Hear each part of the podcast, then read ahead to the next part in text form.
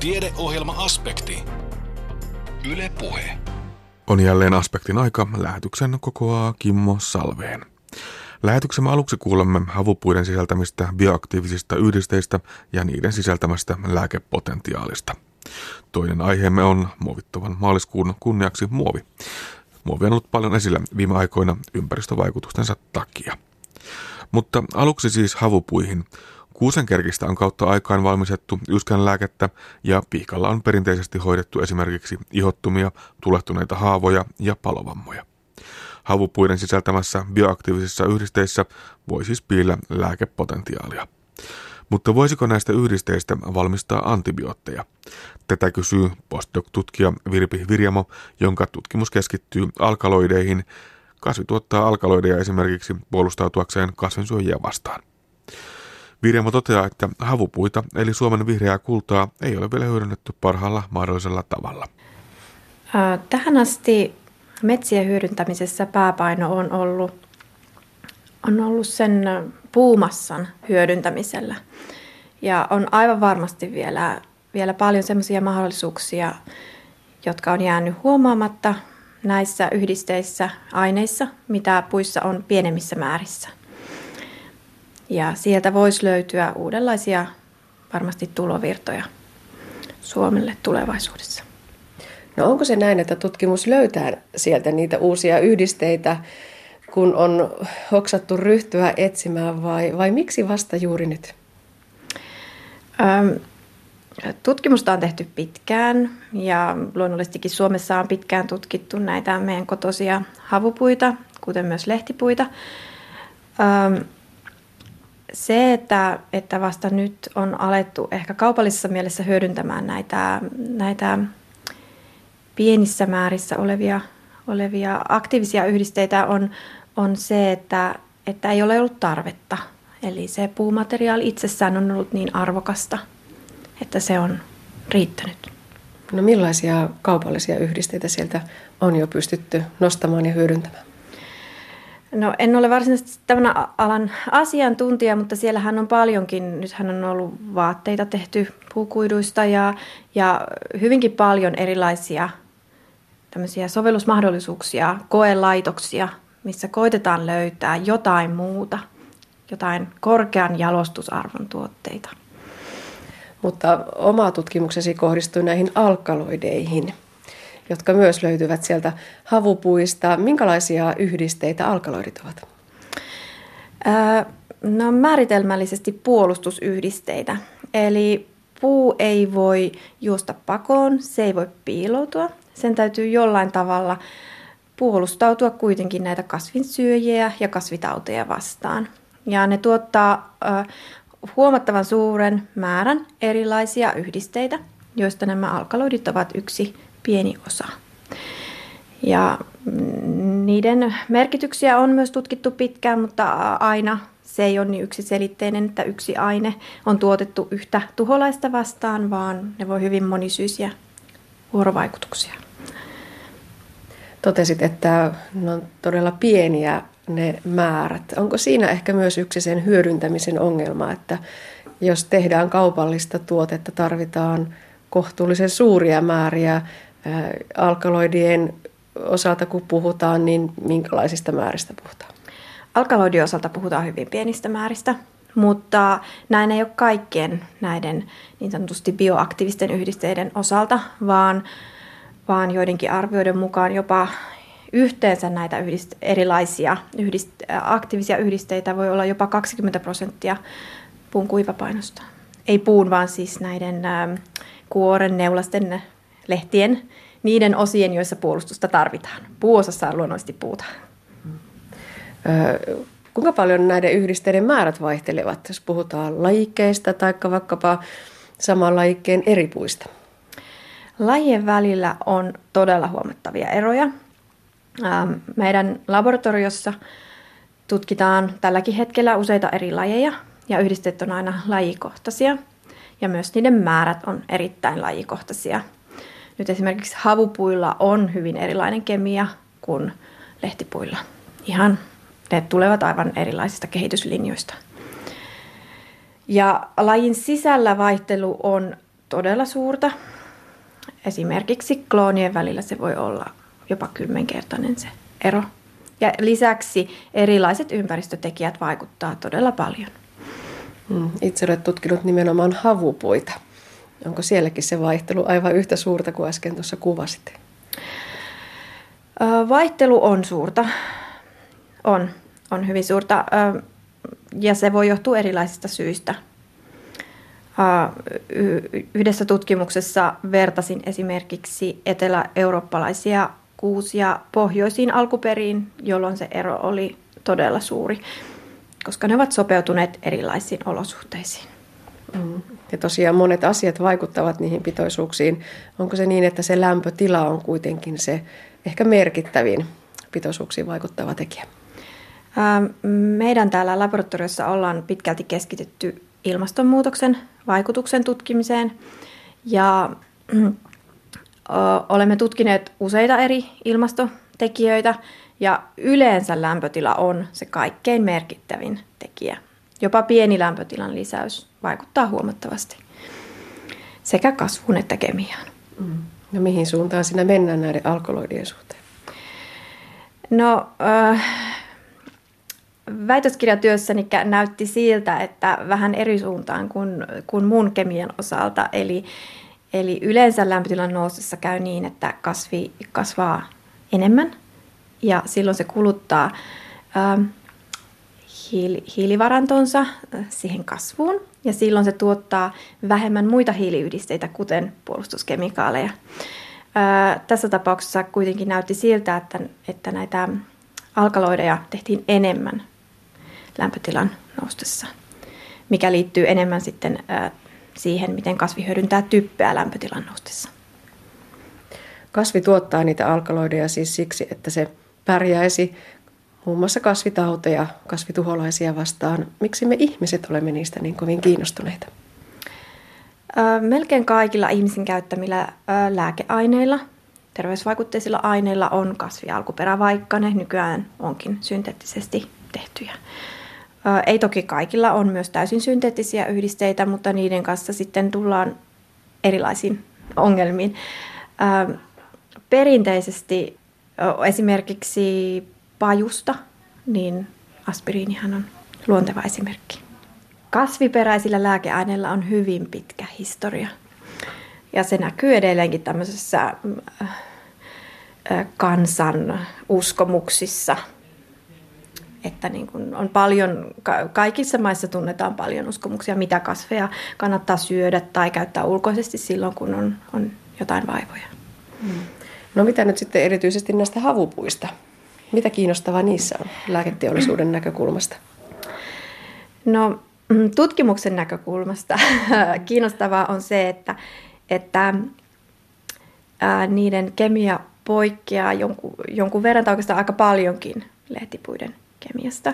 Ja tietenkin kiinnostavaa on se, että siitä tiedetään vähän. Eli siellä on semmoinen uusi tuntematon alue, mitä päästään tutkimaan.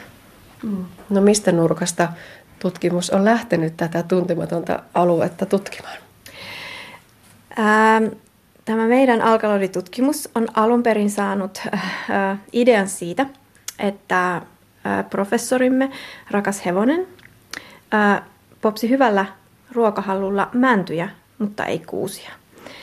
Jäimme silloin, jäätiin miettimään, että mistä se ero voi johtua, mitä se mikä, mikä se ero siinä on, mikä, mikä siellä haisee, miksi se ei halua niitä syödä. Ja ää, kun muilta osin silloin havupuiden kemia ei nyt niin isosti eronnut, niin, niin löydettiin tämä, tämä ryhmä, josta on vähän tehty tutkimusta ja sieltä lähdetty liikkeelle. Mm. Sitten tätä kuusen ja, kuusen ja männyn kemiaa tutkimaan. Löysin tällaisen sanan kuin kuusipuu antibiootit. Kuinka totta se on vielä tänään? No ei kyllä, ei voi vielä, antibiootilla viitataan niin kuin käytössä olevaan lääkeaineeseen, että, että niin kuin, mm, meillä on tutkimusidea, jota lähdemme viemään eteenpäin. Lähdemme tutkimaan havupuiden, havupuiden yhdisteitä. Hmm. Kuinka se ihan käytännössä tapahtuu? Mitä tutkitaan miten? No käytännössä lähdemme tekemään yhteistyötä kemian puolen ihmisten kanssa ja sitten mikrobiologian puolen ihmisten kanssa. Ja koitamme yhdistää tämän tietämyksen tästä biologisesta puolesta nyt sitten kemialliseen puoleen ja sitten vielä sinne mikrobiologian puoleen. Nämä yhdisteet ovat antimikrobisia, eli se on sinällään hyvin lupaavaa. Onko meillä jo olemassa olevaa tietoa tai yhdisteitä tai aineita, jotka ovat hieman pidemmällä tässä kehittelyssä? No, havupuista ylipäätänsä tunnetaan paljonkin antimikrobisia aineita. Ja havupuistahan on, on esimerkiksi pihkastahan on kehitetty ihan, ihan lääkinnällisiä tuotteita. Siellä on, on erilaisia terpeenejä, jotka tiedetään hyvin, hyvinkin vaikuttaviksi aineiksi ja samaten fenoliyhdisteitä, jotka on varsin merkittäviä. Ää, mutta, tota, mutta siellä on vielä tämä potentiaali, mitä ei ole tähän asti tutkittu. Yliopistolla tehdään pääasiassa perustutkimusta ja meille perustutkimuksen parissa työskenteleville niin se varsinainen tuote tai myytävä asia niin hirveän harvoin on tavoite. Että, että niin kuin tutkijan näkökulmasta kiinnostavaahan on se, että siis minun mielestä kiinnostavaa on luonnollisesti sekin, että miksi puut näitä tuottavat. Ne tuottavat sitä jotain varten. Eli, eli niin kuin ihan puhdas akateeminen innostus on tässä niin kuin innoittajana, mutta, mutta samaan aikaan niin totta kai se on tärkeää, että me tehdään sellaista tutkimusta, jolla voi olla myös yhteiskunnallisesti kun positiivista merkitystä. Virpi Virjamo, täällä työhuoneessa seinällä on aika vaikuttavan näköinen ää, tuollainen tuota, onko tuo nyt palkinto vai, vai huomionosoitus? Ehkä se palkinto on Slussista viime vuoden puolelta. Voitit siellä apurahan, joka sysää tätä tutkimusta eteenpäin. Miten merkittävä juttu tämä on? No, kaikki rahoitus on merkitsevää. Pienet ja isot, isot rahasummat aina vie omalta osaltaan tutkimusta eteenpäin.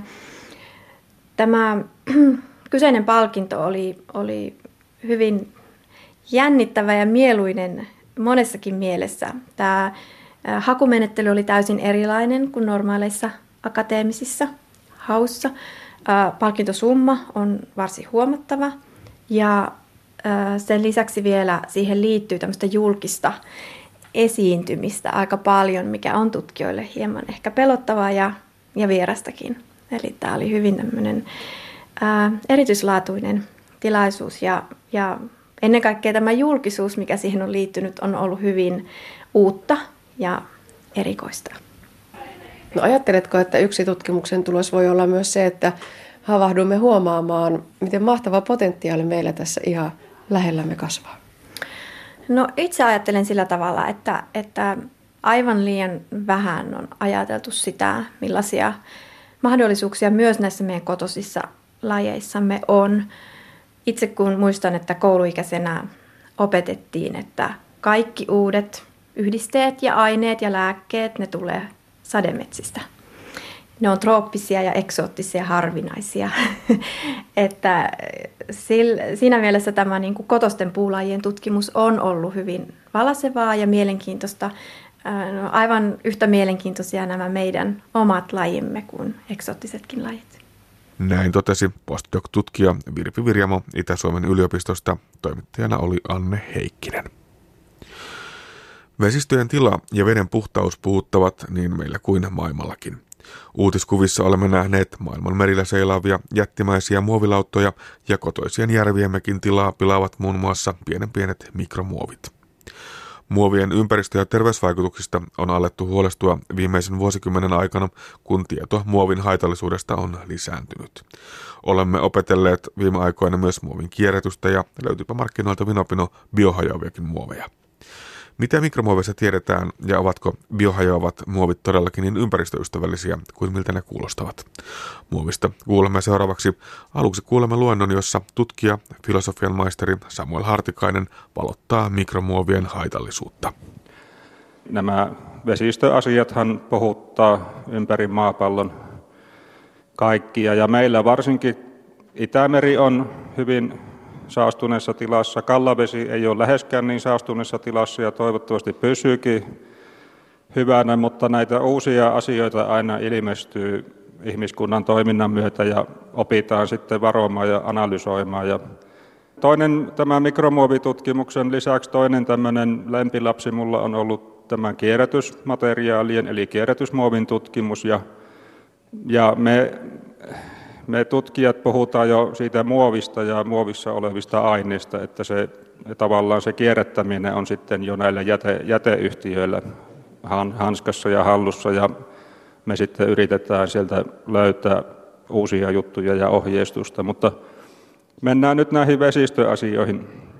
No muovit on kaikille kyllä tuttuja arkipäivässä, mutta sitten yllättäen ne ei olekaan välttämättä niin tuttuja, kun ruvetaan miettimään, että mitenköhän minä tämä nyt kierrätän ja mitähän muovia tämä on. Ja käytännössä muovithan luokitellaan valtamuoveihin, teknisiin muoveihin ja erikoismuoveihin käyttötarkoituksen mukaan. Ja valtamuovit ovat yleisimmin käytettyjä, eniten valmistettuja. Ja näitä muun muassa on polyeteeni, ja niistä on kahta versiota, tämmöinen LTPE, mikä on tämmöinen molekyylirakenteeltaan vähän harvempi, ja sitten on tuo HDPE, se on molekyylirakenteeltaan tiukempi polymeeri, että onko haarottunut vai ei, niin sitten tulee näitä eri muoveja. Polyvinylikloridi on PVC-nä tuttu aika monelle polystyreeni eli PS, ja PET on polyetyyleni tereftelaatti, jota me tunnetaan paremminkin kierrätysmuovipullona, limsapullona esimerkiksi. Polypropeeni on elintarvikkeesta paljon käytetty elintarvikepakkauksissa. Vaativiin kohteisiin tarvitaan teknisiä muoveja, ja näitä lyhenteitä minä en uskalla tässä edes avatakaan, ne on niin monimutkaisia nuo nimet, ja erikoismuovit samaten. Eli meillä on hyvin paljon erilaisia muovimateriaaleja meidän ympäristössä ja, ja käytössä päivittäin. No sitten on ollut paljon puhetta näistä biopohjaisista ja biohajoavista muoveista.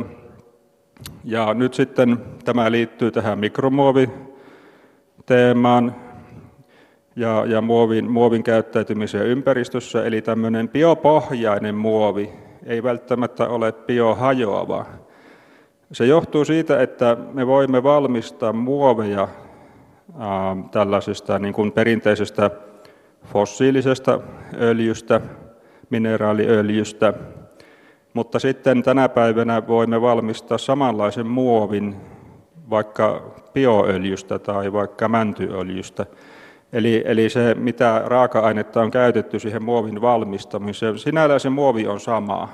Se on sitä samaa muovia, mutta se on vain eri aineista. Ja biopohjaisesta materiaalista voidaan tehdä valtamuoveja. Ähm, biohajoava muovi on biologisessa ympäristössä osittain tai kokonaan hajoava polymeeri, ja se voi olla synteettinen tai luonnonpolymeeri. Ja tämä on lähteenä Järvinen 2008 teoksesta. Äh, tällaisia biohajoavia muoveja on nyt tullut markkinoille, ja ne on tällaisia kuin polylaktini, polykaprolaktini ja polyvinyylialkoholi. Mutta se, mikä meitä mikromuovitutkijoita ja kierrättäjiäkin tietysti sitten kiinnostaa, niin tämä biohajoavuus eri ympäristössä ja tämmöinen biohajoavuuden nopeus. Ja ehtiikö tällaiset biohajoavat muovit sitten kuitenkin muodostamaan mikromuovia jossain vaiheessa? Ja miten lisäaineistus vaikuttaa niiden hajoamiseen? Tämä on tämmöistä ihan kemiaa ja, ja tuotanto, tuotekehittelyä pohjimmiltaan.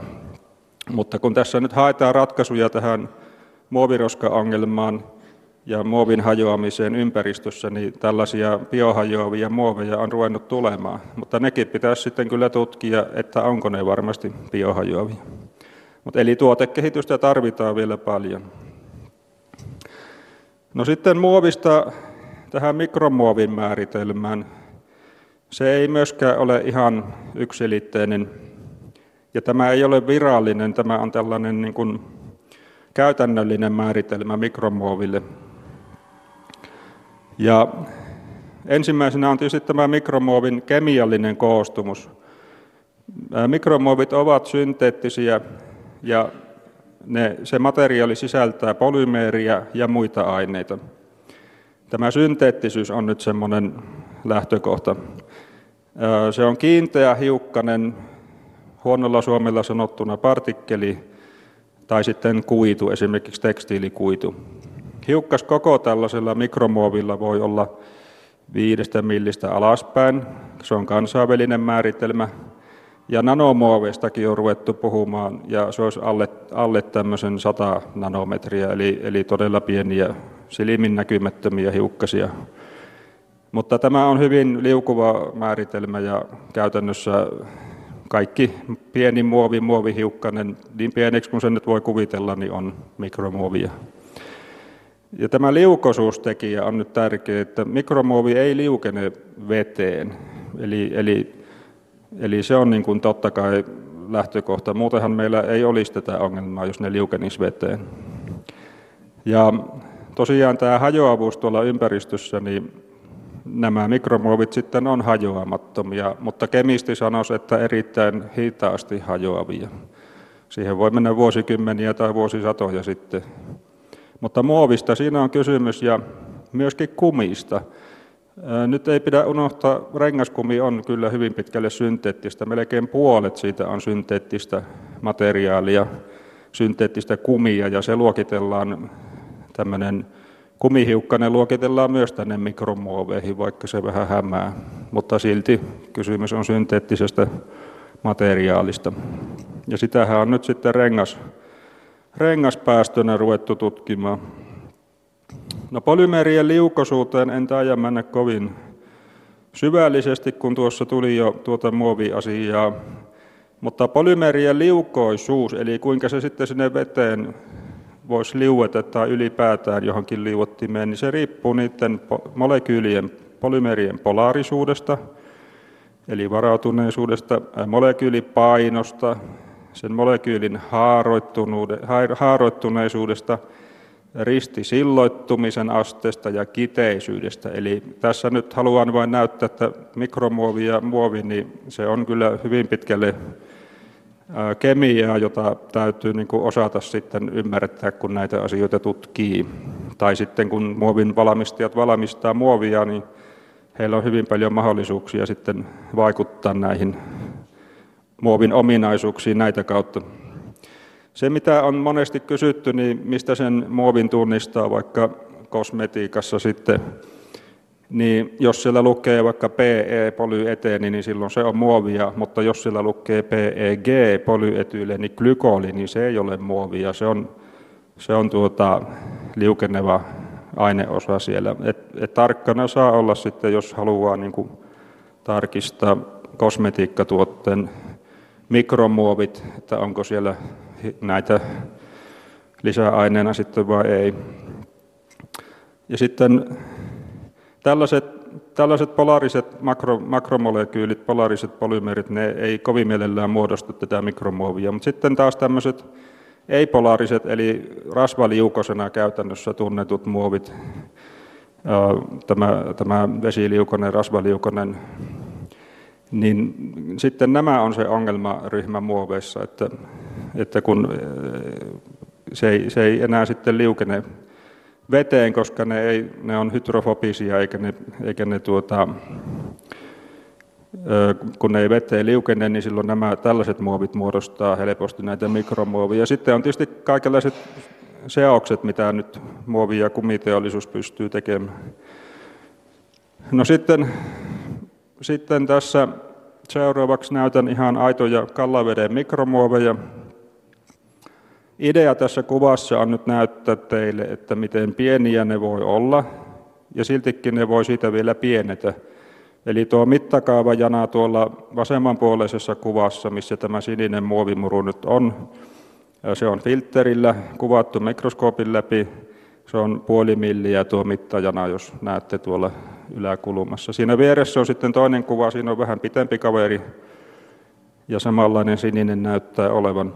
Mutta se, mitä tällä nyt haluan teille näyttää, on tuo muovihiukkasen ominaisuus, että muoviltahan se näyttää. Vaikka se nyt tuolla järvessä on ollut, niin ei sitä väri ole hävinnyt minnekään. Ja kyllä sen muoviksi tunnistaa jo ihan katsomallakin. Toki me käytetään analyysi, analyysimenetelmiä, että me varmistetaan mitä muovia se sitten on. Mutta tuo muoto on epäsäännöllinen, se näyttää muovimurulle, siinä on värit tallella, eli kemia ei ole välttämättä muuttunut, koostumus ei ole muuttunut, ja siitä pyrkii pikkunen sikara jo tuolta irtoamaan. Vasemmanpuoleisessa kuvassa näkyy tuommoinen pieni kikkara, se, siitä lähtee tuommoinen pienempi muru jo irti, ja muovilta näyttää sekin. Eli muovi ei välttämättä menetä ominaisuuksia tuolla ympäristössä. Tässä on sitten toisenlaista muovityyppiä. Nämä on taas kuituja. Ja nämä on näitä tekstiilikuituja, joita me nyt tässä jakkaralla kun istutaan ja minä tässä seison, niin meistäkin tippuu koko ajan siivoja ja sitten viene mennessä ja laittaa viemäriin ja minne ne sitten menneikään, niin toivottavasti tuonne jäteveden putsarille. Mutta näitä kuituja löytyy vesistöstä paljon. Noita partikkeleita löytyy vähemmän ja kuituja löytyy enemmän. Mutta se johtuu siitä, että kun meillä on enemmän kuituja käytössä kuin tämmöistä kovaa muovia, mistä se ei sitten, kovasta muovista ei se partikkeli niin herkästi irtoa. Mutta kuituja kyllä löytyy. Ja tästäkin näkyy, että niissä on, jos nyt on vähän huono kuva tuossa, mutta näkyy kyllä, että on värit tallessa ja kuitumainen olomuoto on, että kemia ei todennäköisesti ole hirveästi muuttunut tässäkään. No sitten näitä mikromuovia ja kumien lähteitä. Valitettavasti me kaikki osallistutaan näiden mikromuovien ja mikrokumien kumimurusten tuottamiseen. Se johtuu siitä, että me kulutetaan näitä materiaaleja päivittäin. Ja toinen merkittävä lähe on ollut ainakin aikaisemmin, tämä on jo korjaantunut huomattavasti, nämä kunnalliset jätevedet. Nyt näillä moderneilla jäteveden puhdistamoilla niin pystytään poistamaan muovista jo yli 90 prosenttia. Mutta siinä on semmoinen ongelma, että se muovi ja muu, muu aine siellä, niin se jää sitten lietteeseen. Muovihan on vain yksi osa jätevettä Siellähän on lääkeaineita, metalleja ja muita haitta-aineita.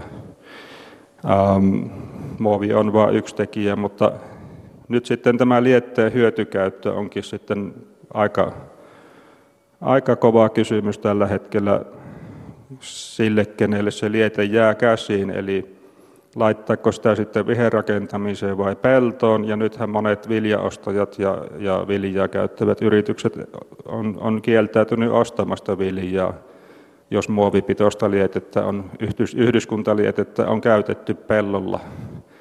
Eli tässä on ote tiukentunut nyt sitten myös tuolla, tuolla, tuolla näillä myllyillä ja muilla, muilla elintarvikkeiden valmistajilla.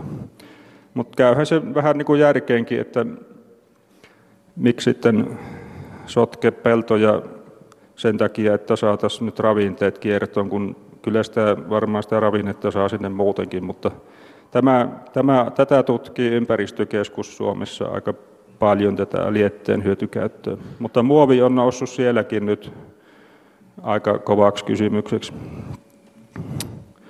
Teollisuuden jätevedet onkin sitten jo toinen juttu, ja meillähän on teollisuutta paljon täällä sisävesien, sisävesistöjen varrella, ja nämä teollisuuskohtaiset jätevedenputsarit on on, mulle on ihan viranomainen kertonut, että ne on täysin arvotus, ei ole mitään tietoa, mitä niistä irtoaa ja mitä niistä menee läpi.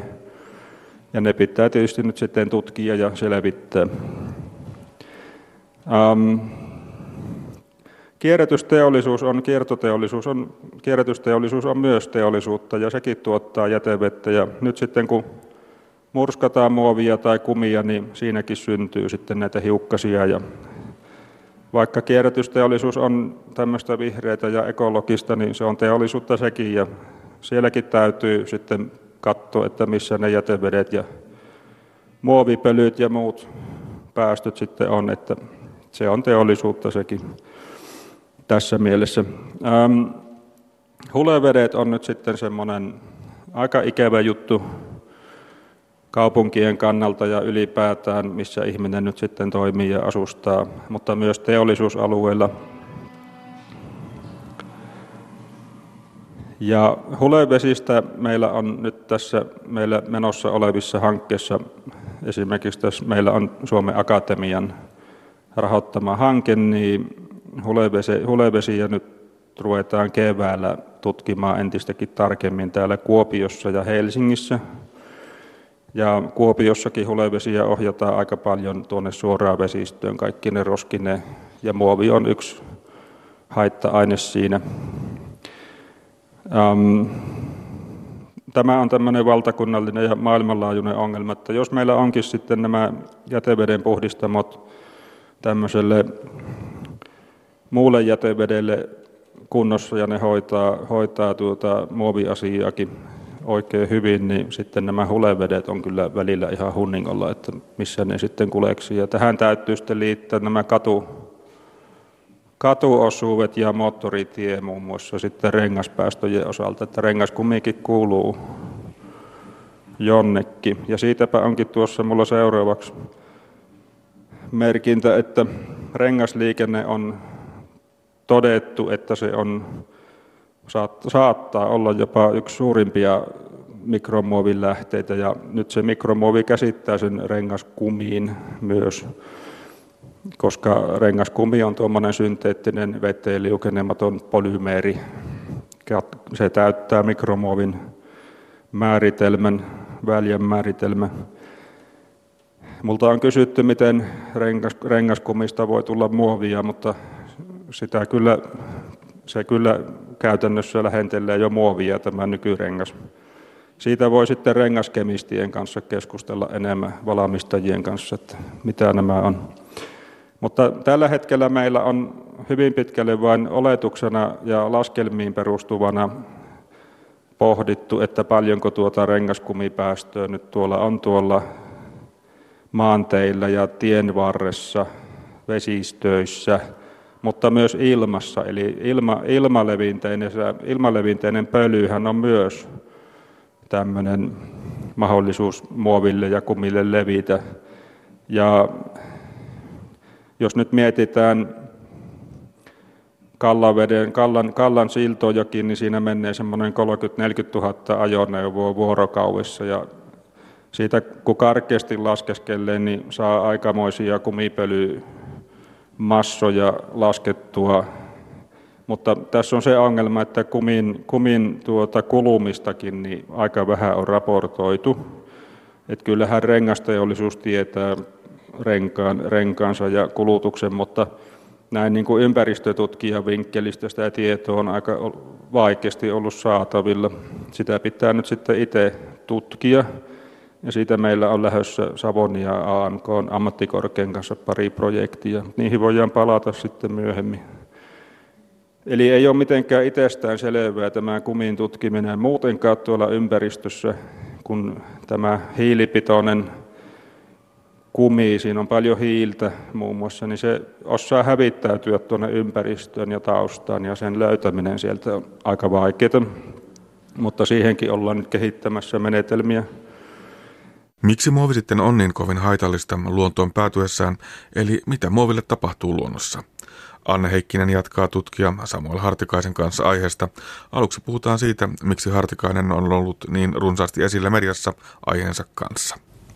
Muovia on siis ollut paljon esillä viime aikoina ja muovista on leivottu vähän sellaista yhteiskunnallista pahista. Sä olet itsekin ollut aika paljon esillä muoviin liittyen monessakin eri näkökulmassa ja erilaisissa haastatteluissa ja erilaisissa jutuissa. Onko se ollut yllättävää, että tutkija nyt vedetään mukaan myös tähän, tähän tuota keskusteluun? Monesti on niin, että tutkija ei ole ihan se, joka sitä, sitä tuota omaa tutkimusalansakaan saisi näin laajasti esille, eikä välttämättä se, jolta asiaa kysytään, mutta että omalla kohdallasi nyt olet päässyt ainakin tätä omaa tutkimusaihettasi esittelemään, niin mitä tuumaat siitä? Kyllä tämä kieltämättä yllätys on ollut tämä suuri mielenkiinto, mutta toisaalta kun miettii, mitä asioita tässä nyt käsitellään, eli, eli muovia, muovin kierrätystä, muovijätettä ja mikromuovia tämä nyt on, on tämän saman ilmiön, eli muovin käytön ja kulutuksen eri osa, osatekijöitä, osapuolia. Mm, ehkä ihmisillä on tarve kuitenkin pyrkiä vaikuttamaan elinympäristöönsä ja, ja omaan käyttäytymisensä, koska nyt tiedetään kuitenkin, että niin paljon on, paljon on ympäristössä ongelmia ja muovi on yksi niistä. Toki siellä on muitakin ongelmia, muitakin päästöjä, lääkeaineita, metalleja, haitta-aineita. Muovi on yksi ilmentymä tästä, mutta muovi todennäköisesti koskettaa meitä ihmisiä arkipäivässä ja kaikilla elämän osa-alueilla vauvasta vaariin. Niin toisaalta ei tämä nyt yllätä, mutta jonkunlainen tarve ihmisillä on tätä prosessoida. Ottaa huomioon, että minä saan kyselyjä päivittää myös siviileiltä, en, en pelkästään median edustajilta. Joo, se on tutkijalle varmaan aika harvinainen tilanne. Meistä tuntuu siltä, tai ainakin oman ikäpolveni ihmisistä ehkä tuntuu siltä, että muovi on ollut meillä aina, mutta että loppuviimeksi ei kauhean pitkä aika, tuommoinen 60-80 vuotta.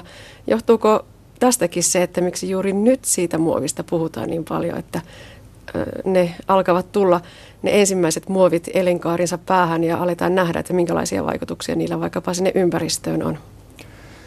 Se, että muoviin kiinnitetään nyt huomiota, varmasti johtuu siitä, että muovihan todellakin on ollut käytössä vasta tämän 60-80 vuotta vähän, vähän laskentatavasta riippuen. Ja se on todellakin ollut meillä, meillä hyödynnettävissä vasta yhden ihmis, ihmisiän ajan. Ja tässä ajassa se on ehtinyt jo valloittaa ympäristöä ja aiheuttaa ongelmia ympäristössä. Ja tämä 60-80 vuotta on varmaan nyt tarvittu tähän, tähän havahtumiseen ja toisaalta myös siihen, että näitä ympäristöongelmia on ruvennut enenevissä määrin tulemaan esille. Ja tämä muovi, muovin käytön lisääntyminen tietysti on edistänyt ja jouduttanut näiden ympäristöongelmien esille tuloa ja, ja mitä, mitä vielä on tulossa. Tässä täytyy muistaa, että mitä tapahtuu seuraavan 60 vuoden aikana jää vielä nähtäväksi, mutta, mutta tämä on ympäristön kannalta erittäin lyhyt aika, toiselta ihmiskunnan kannalta myös hyvin lyhyt aika. Ja tästäkin syystä niin onkin syytä herätä tässä vaiheessa tähän potentiaaliseen ympäristö- ja terveysongelmaan, koska nähtävästi pystytään, pystytään kymmenissä vuosissa muuttamaan jopa ekosysteemejä tällä muoviroskalla nyt näyttää jo siltä. No jos puhutaan siitä tutkimuksesta, niin onko se näin, että meillä sitä tutkimustietoa muovien, muovien kemiallisesta käyttäytymisestä ympäristössä, niin sitä ei oikein vielä ole? Nimenomaan juuri näin, että kyllähän tätä muoviroskaa on, ja roskaantumista ylipäätäänkin on raportoitu jo varmasti vuosikymmeniä. Mutta, ja, ja tämmöisiä eliöiden kuolemisia ja tukehtumisia.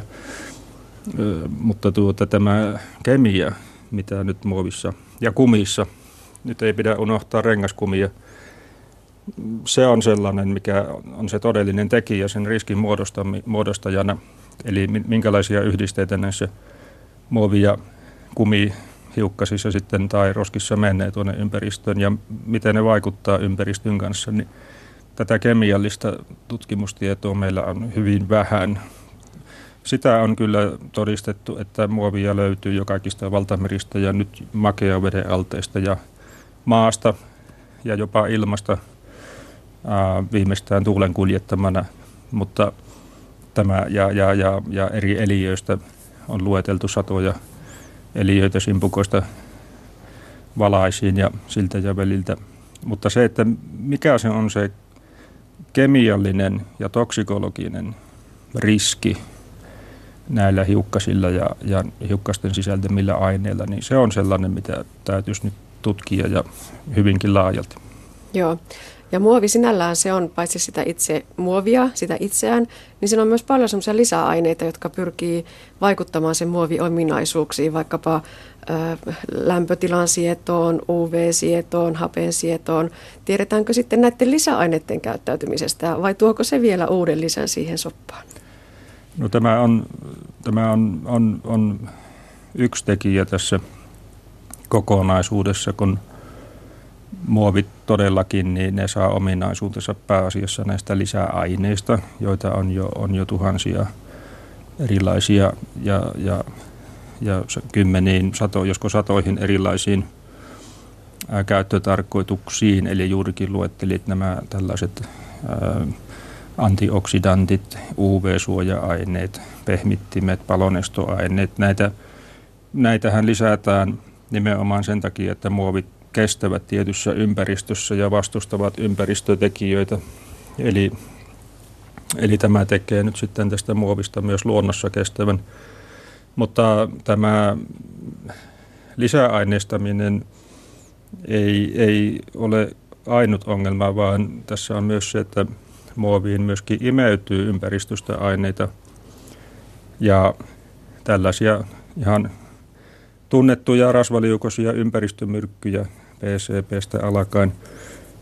Mitä kaikkea siellä imeytyy, sitäkin pitäisi tutkia enemmän, koska tuota, ähm, muovi, muovi tunnetusti haukuttelee puoleensa rasvaliukoisia yhdisteitä, ja ne kaikki välttämättä ei ole näitä supermyrkkyjä. Ne voi olla ihan luonnon omiakin aineita, jotka kuitenkin sitten konsentroituessaan saattaa muodostaa jonkunlaisen, jonkunlaisen ympäristö- tai terveysriskin liittyessään sitten tähän muovien, muovien kantamaan ainejoukkoon. Ja nyt tässä on muovin osalla myös muistettava se, että muovi myös luovuttaa näitä aineita, että ei tämä, muovihan ei ole inertti, eli tämmöinen reagoimaton aine, vaan kyllä se, kyllä se, se ottaa vastaan aineita ja luovuttaa aineita ja nyt nämä, nämä prosessit ja näiden, näiden tuntemus kemiallisten analyysien ja toksikologisten testien kautta pitäisi ottaa heti, heti miti, pikimiten käyttöön ja näinhän me olemme jo tehneetkin. No siitä mikroasiasta on puhuttu tosi paljon, varsinkin niistä meriin ja ylipäätään vesistöihin päätyvistä mikromuoveista. Miksi se mikrojuttu on niin kovin kurja? Mitä sille muoville tapahtuu, kun se menee pienemmäksi ja pienemmäksi, jos ajatellaan näitä ympäristöasioita? No muovi, muovi itsessään, kun se päätyy tuonne isompana tai pienempänä roskana tai sitten jopa mikromuovina, näitä ihan tuonne luontoon menee. Ja nyt se, nyt se mikromuovi on sillä tavalla, sillä tavalla ikävä, että sitä on hyvin vaikea havaita tietysti, mutta, mutta kun muovi tällaisiksi mikromuoviksi sitten tuolla hajoaa, niin siinä tapahtuu sitten Ähm, kemian kannalta mielenkiintoisia asioita, koska tämä, mitä pienemmäksi tämä muovi, muovihiukkanen sitten menee, niin se vanha totuus siitä, että pinta-alan suhde tähän halkasijaan muuttuu, jolloin tämä reaktiivinen pinta-ala muuttuu. Olkoonkin niin, että se muovihiukkanen on sitten niin pieni ja kuinka pieneksi se sitten meneekään, jopa nanometreihin saakka, jolloin voidaan puhua näistä kuuluisista nanopartikkeleistakin, niin silloin tällainen reaktiivinen pinta-ala suhteessa siihen kappaleen muuhun kokoon on, on aina vain suurempi ja näin tämä kemia, kemiallisten yhdisteiden absorboituminen eli imeytyminen tai sitten luovuttaminen, niin sehän vain lisääntyy, mutta tähän, tähän tarvitaan kyllä vielä paljon lisää tutkimusta, koska tämä kuitenkin on olemassa oleva asia siinä mielessä, että kyllähän nyt jo teollisestikin valmistetaan nanopartikkeleita, eli nanohiukkasia, ja niillähän on paljon sovelluksia yhteiskunnassa.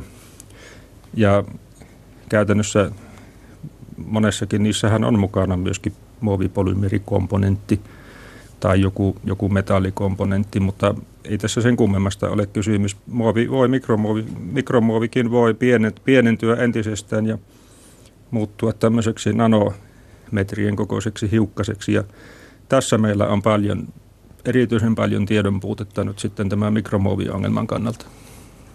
No entä sitten Samuel Hartikainen ne mikromuovin vaikutukset eliöihin? Mitä on havaittu, mitä tiedetään?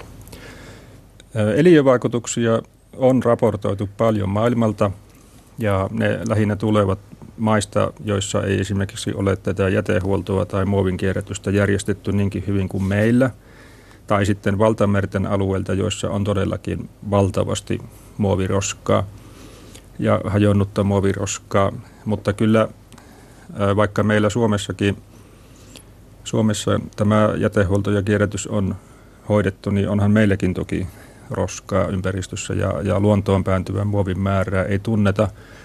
Mutta nämä eliövaikutukset, tällä hetkellä suurin osa niistä käsittelee juurikin tällaista tukehtumista tai, tai ravinnon, ravinnon puutetta. Ja ne on hyvin tällaisia fysikaalis-mekanistisia havaintoja syödystä muovista.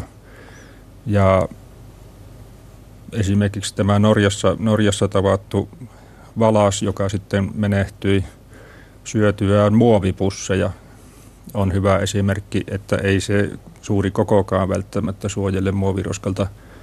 Ja tällä hetkellä on myös sitten jopa ihan suomalaisella tutkimuksella Itämerellä ja, ja Suomen ympäristökeskuksen merikeskuksen tutkijoiden tekemällä tutkimuksella on havaittu tämä muovin, muovin päätyminen ravintoketjun muun muassa planktoneiden, planktonitutkimuksen avulla.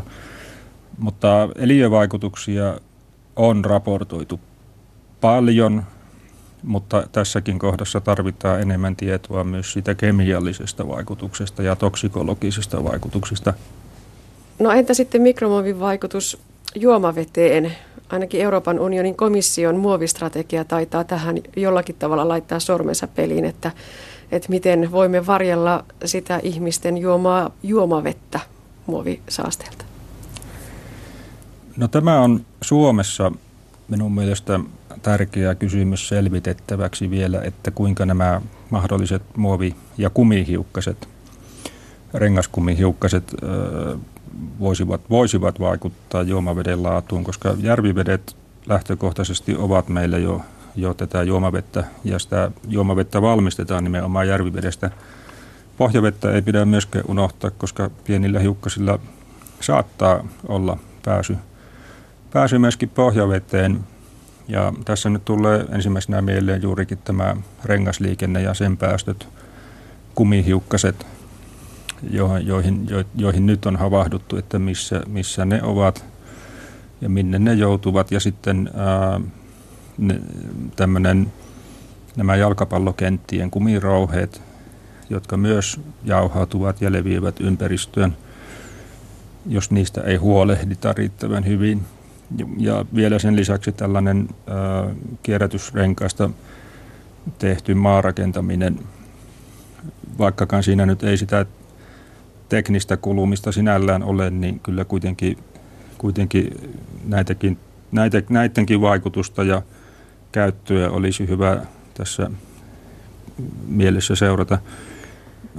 Siihen nähen, että meillä tosiaan kierrätyskumiakin syntyy Suomessa 50 000 tonnia vuosittain ja sille pitäisi keksiä käyttöä. Ja aika iso osa sitä päätyy, yli puolet taitaa päätyä maarakentamiseen. Ja silloin, silloin tulee kyllä mieleen väkisi, että mitähän, mitähän näistäkin voisi ajan mittaan sitten irrota, mutta ehkä nyt rengasliikenne on tällä hetkellä se mielenkiintoisin. Ja, ja totta kai sitten tämä mikromuovi järvessä ja vesistössä ylipäätään, koska nyt vähän riippuu, riippuu näkökulmasta, että ähm, puhutaanko nyt sitten ihan pohjavedestä vai tekopohjavedestä, niin täytyisi vähän eri asioita tarkastella, mutta tähän kyllä tarvitaan myös tutkimusta. Joo. Puhutaan vielä noista luvuista. Eräiden arvioiden mukaan niin merin päätyy muovia kaikkiaan 12,2 miljoonaa tonnia vuodessa. Ja näistä mikromuoveja olisi se 0,95 miljoonaa tonnia. No ihan käsittämättömiä määriä. Sitä muovia löytyy kaikkialta maailman meristä, mutta te Samuel Hartikainen tutkitte sitä, että miten sitä löytyy myös Suomesta, järvistä, joista, lammista. Miksi sekin pitää tietää? Miksi meret eivät riitä? Meret ovat meriä ekosysteemiltään ja, ja järvien, jokien, eli tällaisen sisävesistöjen ekosysteemi, se kyllä poikkeaa kemialtaan ja eliöstöltään niin paljon, jos verrataan vaikka järviä Itämereen, niin johan siinä kemia ja veden kemiakin on jo erilainen. Ja toki sitten veden määrä, syvyys, virtauskäyttäytyminen, nämä kaikki ovat, ovat niin erilaisia. Merethän ovat valtavia alteita verrattuna meidän sisävesistöihin, ja sisävesistömme ovat hyvin matalia ja pieniä vesistöjä, jolloin, jolloin voisi ajatella, että ja onkin, onkin kyllä nähtävissä, että onhan, onhan tämmöinen matala sisävesistö varmastikin haavoittuvaisempi kuin valtava valtameri, mutta lähtökohtaisesti jo ne on kemialtaan niin erilaisia.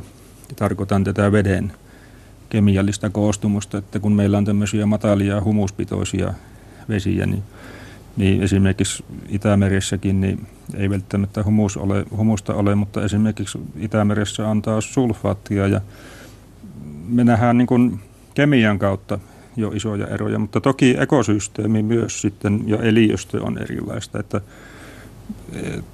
saa nähdä mikromuovitutkimuksessa tavoitteena on pyrkiä harmonisoimaan, eli, eli näitä, harmonisoimaan näitä menetelmiä, eli näytteen käsittelyä, näytteen keräystä ja muuta, mutta vaikuttaako sitten lähtökohtaisesti se, että ekosysteemien erilaisuus myöskin siihen, että meidän täytyisi tutkia näitä asioita hieman eri menetelmillä ja, ja tutkia niitä vaikutuksia sitten hieman eri näkökulmasta, niin se jää tässä nähtäväksi tutkimuksen myötä, mutta lähtökohtaisesti jo, kun ajatellaan vesistöjen kokoeroja ja, ja vesikemiallisia eroja, niin kyllähän nämä on, on aivan eri systeemejä, nämä valtameret ja matalat järvet ja tutkimusta tarvitaan.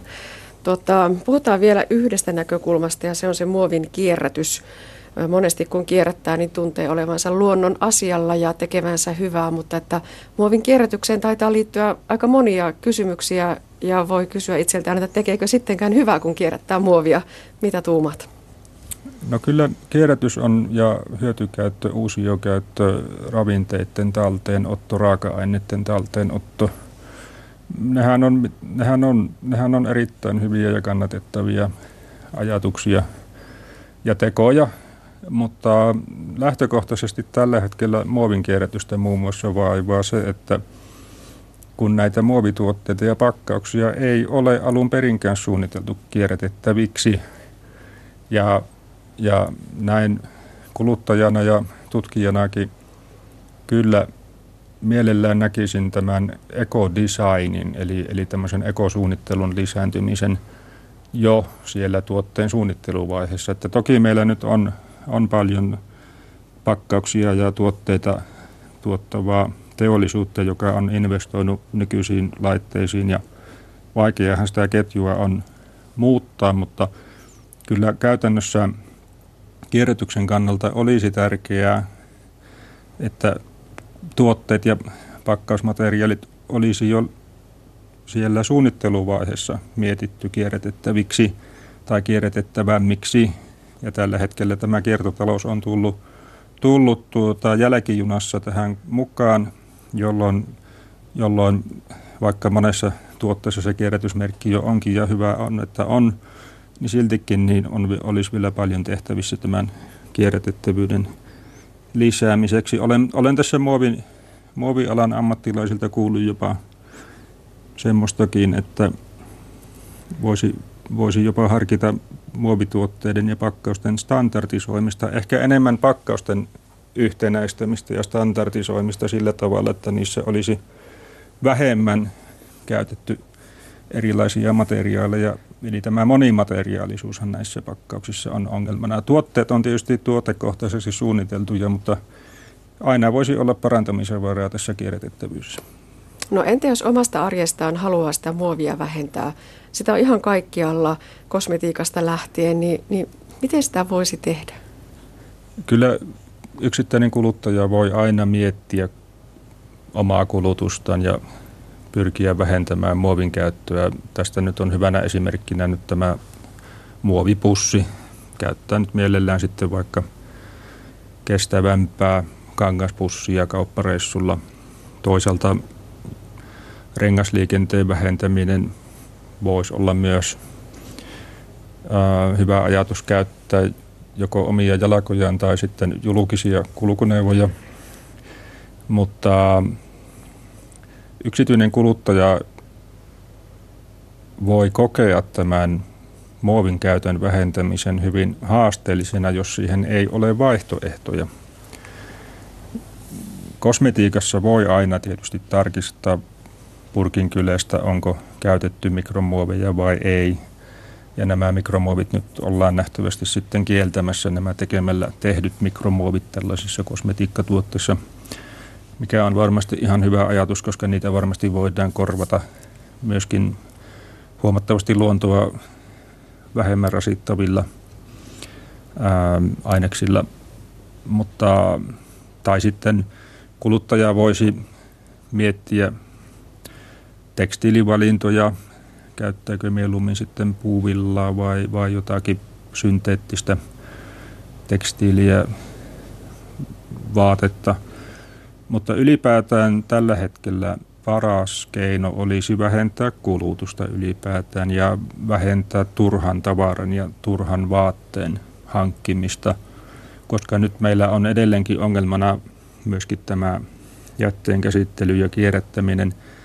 Toisaalta sitten, jos tulee tarjolle esimerkiksi kuitupohjaisia pakkauksia, joissa selvästi on suunniteltu tätä kierrätettävyyttä ja ja voidaan, voidaan se osoittaa myös kuluttajalle, että tällä, tällä valinnalla voi tehdä, tähän asiaan vaikuttaa, niin tällaisten, tällaisten tilaisuuksien suosiminen sitten kuluttajana on varmasti yksi tie osoittaa myös teollisuudelle, että tällaisia vaihtoehtoisia tuotteita tarvitaan.